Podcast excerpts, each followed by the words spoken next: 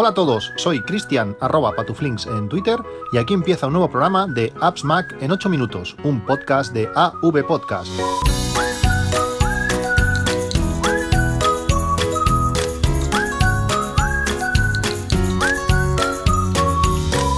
Hola a todos, 6 de mayo de 2019. Como sabéis, en las notas del podcast y también en podcast.appsmac.com podéis encontrar todos los enlaces a todas las cosas que hablo durante el capítulo. Eh, los artículos, los productos que son de, Amazon son enlaces eh, afiliados. Eh, lo, he comentado siempre. Pero aún así, muchos de vosotros, o algunas veces algunos de vosotros, me contactáis por, generalmente por Twitter pidiéndome el enlace a algún producto en, en concreto. Los dos últimos que lo han hecho han sido Carlos J y Fernando García y bueno, darle, quería darles las gracias a ellos y a los demás que lo habéis hecho y dedicarles este podcast eh, en especial pues a, estos dos oyentes. Vamos a empezar. Eh, también hace pocos, pocos minutos, llevo un montón de rato leyendo por, por Twitter eh, la cantidad de tweets que ha lanzado Mark Gurman, ya lo sabéis, este, este redactor de 9 to 5 Mac y ahora de Bloomberg eh, pues está lanzando una gran cantidad de, rumores sobre las novedades que traerán eh, el nuevo sistema operativo para el iPhone, para el Mac, para, para el Apple Watch, eh, que serán iOS 13, macOS 10.15 y WatchOS 6. Van a ser, bueno, un montón de cosas, un montón de aplicaciones, un montón de, software que todos esperamos con, con, ilusión y, alegría. Son muchísimas las, las, novedades. Os pondré, como digo, las notas del podcast, eh, los enlaces a sus artículos, porque es que son tantas las, novedades. Mm, van a incluir muchísimas eh, más complicaciones para, el Apple Watch. Las aplicaciones eh, del iPhone van a ser, van a tener, por ejemplo, el iPhone va a tener modo oscuro, van a mejorar la aplicación de, de salud, van a mejorar o actualizar mapas, mensajes, libros, la aplicación de libros, bueno, un montón, un montón de opciones que esperamos con, con alegría. Eh, no estoy leyendo mucha cosa sobre, sobre fotos, sobre la aplicación de, fotos, algo que a mí realmente es lo que más, eh, lo que más uso, tanto en el Mac como, como, en el iPhone, pero las novedades, como digo, van a ser muchas y, muy interesantes. Y por primera vez, eh, no había visto otros años, ya está hablando del siguiente sistema operativo de iOS, en concreto sería iOS 14, que tiene nombre en clave azul, eh, bueno, que van a ver, ya va a ser compatible con, 5G. Veremos, queda, falta, falta mucho. Pero es, algo ilusionante. El tema software, que nuestros dispositivos, sea cuando sea, se puedan actualizar y tener todas las novedades, pues puede ser muy, muy interesante. Eh, el tema principal de hoy, quería hablaros sobre una cosa que, que, pasó la semana pasada y que me ha dejado bastante triste. Normalmente no suelo hablar de cosas muy, muy personales, pero bueno, hoy quiero explicaros un poquito una historia. En 2010, el día que, España perdió contra, creo que era Suiza, sí, Suiza en el Mundial, aquel partido que, bueno, al final fue el último, el único partido que perdió en todo, en todo el Mundial, que al final, al final ganó, fue, acabó ganando.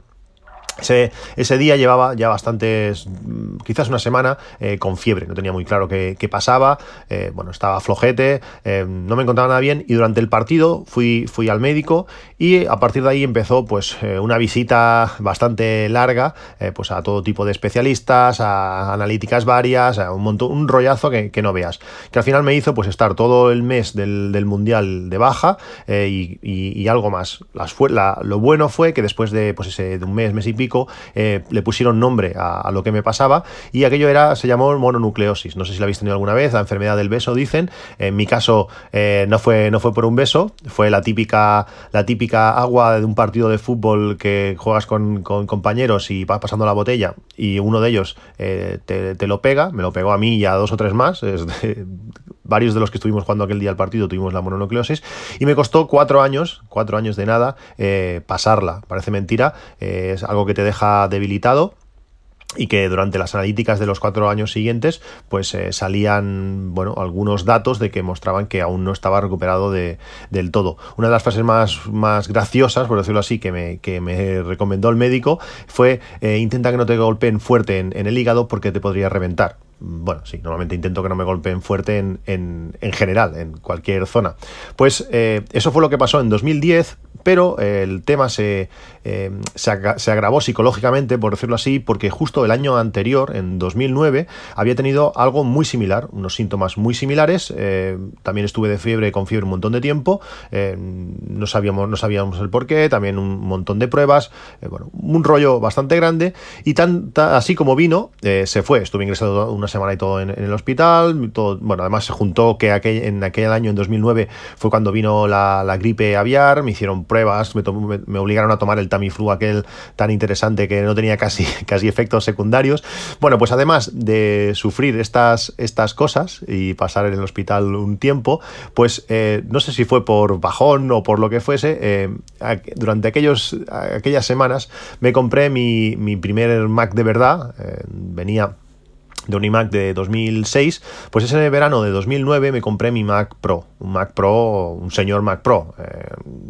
Tenía 8 cores, 16 de RAM, eh, disco a tope, tenía la, dos cinemas display, bueno, un ordenador en condiciones de un precio pues bastante, bastante chulo. Es un ordenador que a día de hoy, eh, aunque en algunas cosas como la parte gráfica no es, no era o no es el ordenador eh, más capaz del mundo, Apple siempre ha pecado un poco en ese, en ese, en ese campo, cuando tenías que, por ejemplo, que editar vídeo con Final Cut vídeo en 4K, pues se arrastraba un poquito, ya que eso parece que tira bastante de, de gráfica y este no, la gráfica no era capaz del todo, pero cuando necesitaba fuerza bruta de procesador, madre mía, mi MacBook Pro de 2017, que según, según Geekbench eh, tiene unos números bastante más elevados, eh, pues no sé, eh, el Mac Pro iba finísimo, realmente súper bien. Este ordenador no encendía nunca los ventiladores, así como el MacBook Pro, cuando a la mínima que le das un poco, pues empieza a soplar, el, Mac Pro ya le podéis hacer lo que quisieras, te calentaba la habitación, pero él siempre estaba a sus 54, 56 grados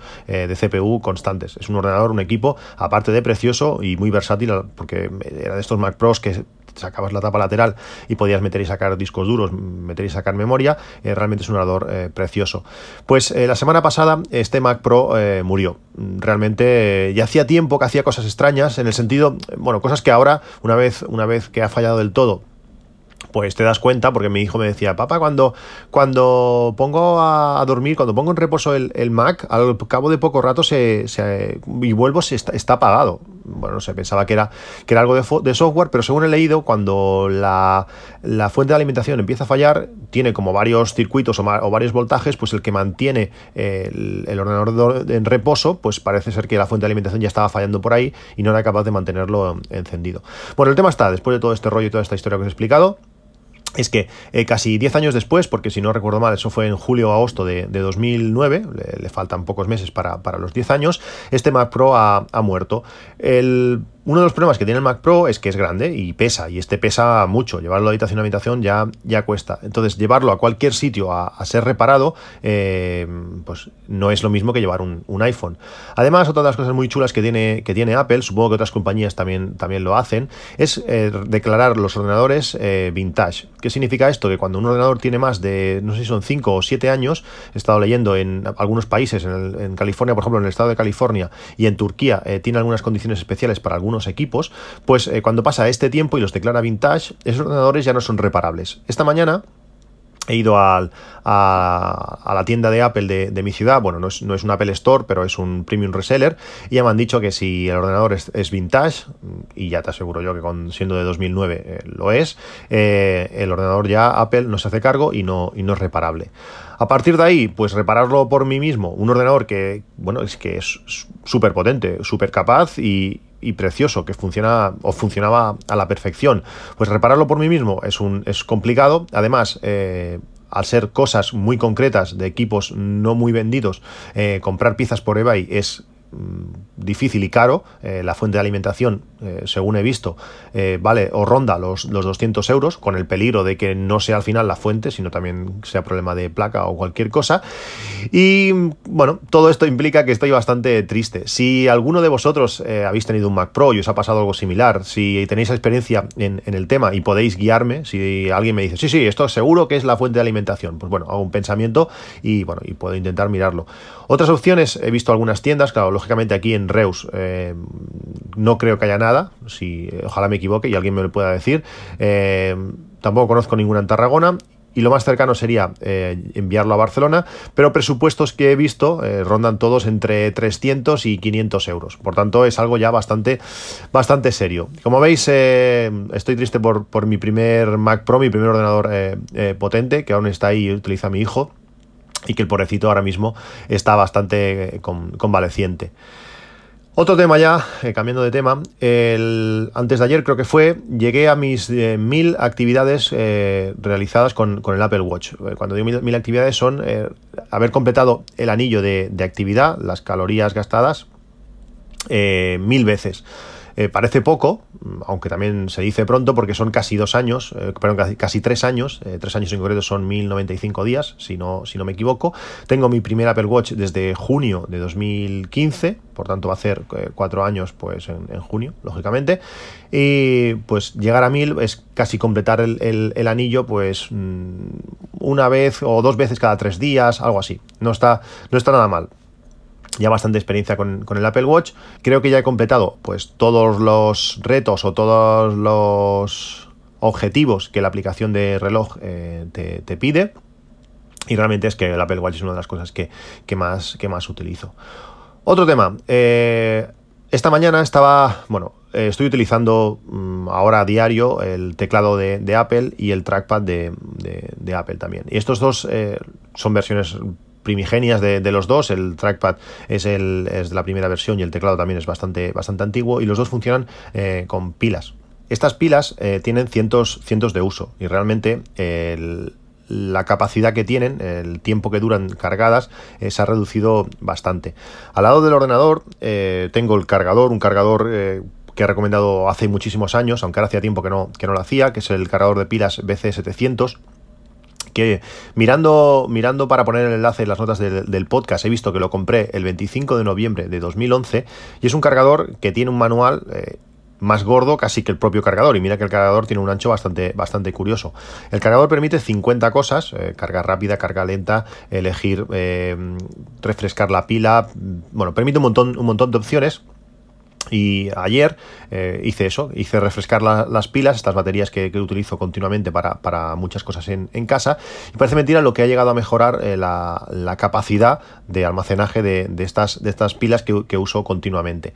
Este cargador no es un cargador barato, hay 100 más baratos que él, por supuesto, pero realmente, bueno, viendo la experiencia, después de casi, casi 8 años o siete y pico largos de, uso, está genial. Si queréis echarle un ojo, este cargador BC, BC700 sí que tiene un precio de 35 euros, pero está más que recomendado. Eh, funciona súper bien, es súper versátil. Aparte, eh, en el display te permite ver pues, eh, cómo está la pila que estás poniendo, a qué velocidad va, cuánto ha cargado. realmente es un cargador genial. Hoy también quería aprovechar para responder algunos de los correos de, los oyentes. Como sabéis, os comento muchas veces que recibo un montón de, correos, muchas eh, preguntas por, Twitter, pero hoy quería eh, hacer responder eh, concretamente correos de, los oyentes. Quería empezar por uno de Luis, Luis Ángel, que me pregunta sobre, sobre fotos en, iCloud, sobre todo el tema de si tener las fotos originales o optimizadas en, el Mac. Al final depende de tu, de tu ordenador. Yo, por ejemplo, tengo en el, MacBook Pro eh, tengo las fotos en, optimizadas, no quiero que me ocupen todo el espacio en el disco duro, pero también tengo un Mac mini que está conectado, que es el que hace de servidor, que tiene un disco duro más grande, pues ahí las tengo todas las originales. Eh, si se borran de, iCloud, o si se borran, o si perdiese la sincronización de iCloud, mejor dicho, pues podría coger los originales directamente desde ese Mac mini y, tenerlas. Es algo que no, que no me preocupa y que realmente está así porque desde el primer día lo hizo así y, no me he preocupado más. Pero no sería, no sería problema. También eh, en el mismo correo me pregunta que lo tiene, al final lo ha puesto como, como, optimizadas las fotos, pero que el espacio no es real. Que en iCloud, por ejemplo, le dice que tiene 40, 40 megas, eh, o, perdón, 40 gigas en, fotos y que, y que, en el Mac eh, el espacio no, no, coincide. Eso puede ser porque la administración que hace el sistema puede ser que, aunque estén optimizados, te ocupe también los, los 40 gigas, porque igual tienes el 60% o el 70% del disco duro eh, vacío. Eso cuando el sistema necesite más, pues lo empezará a, a, optimizar. Y también una, uno de los problemas eh, típicos de, cuando sincronizamos por primera vez nuestra librería de, fotos con, la nube es que toda la librería, eh, de toda la librería, de todas las cosas, todas las fotos, todos los eh, vídeos que tenemos en nuestra librería, hay algunos archivos en concreto que no, que no acaban por subir, que, bueno, porque es una extensión extraña de un vídeo grabado con un móvil, debes saber. Pues lo mejor es, si esos vídeos no suben a, la nube, lo mejor es exportarlos, mm, borrarlos de la librería y volverlos a, meter. Normalmente con esa exportación el vídeo o la foto se cambia a un formato más eh, aceptado por, por, iCloud y la siguiente vez van a subir sin problema. Por lo menos esa es, esa es mi, mi experiencia.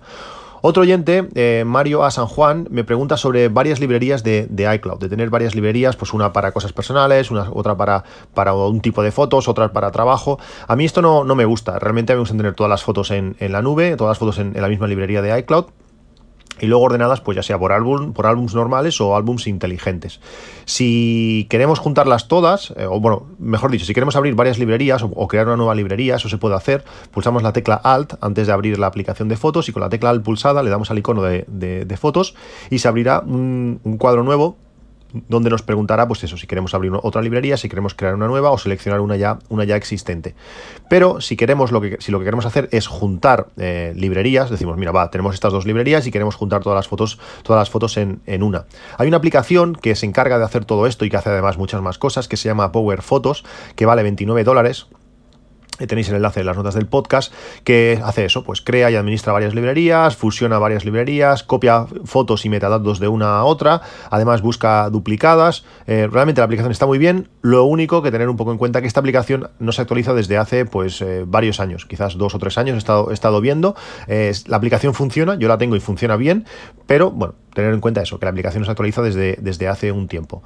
¿Qué más? Eh, bueno, el tema estrella es N26. Eh, lo diré rápido, no quiero porque lo he comentado muchas veces en, muchos podcasts, pero Antonio Gómez en concreto me pregunta, es, bueno, la pregunta estrella me lo hace él, pero también lo hace mucha gente, es eh, ¿cuándo voy a cobrar los 10 euros que N26 me da? Esa es la pregunta estrella. Como sabéis, si os dais de alta, en, en el enlace, por ejemplo, que tengo en las notas del podcast, al darte de alta por ahí, eh, te van a dar 10 euros cuando crees tu, cuenta. Pero te lo van a dar cuando haces la primera compra con la tarjeta en comercio.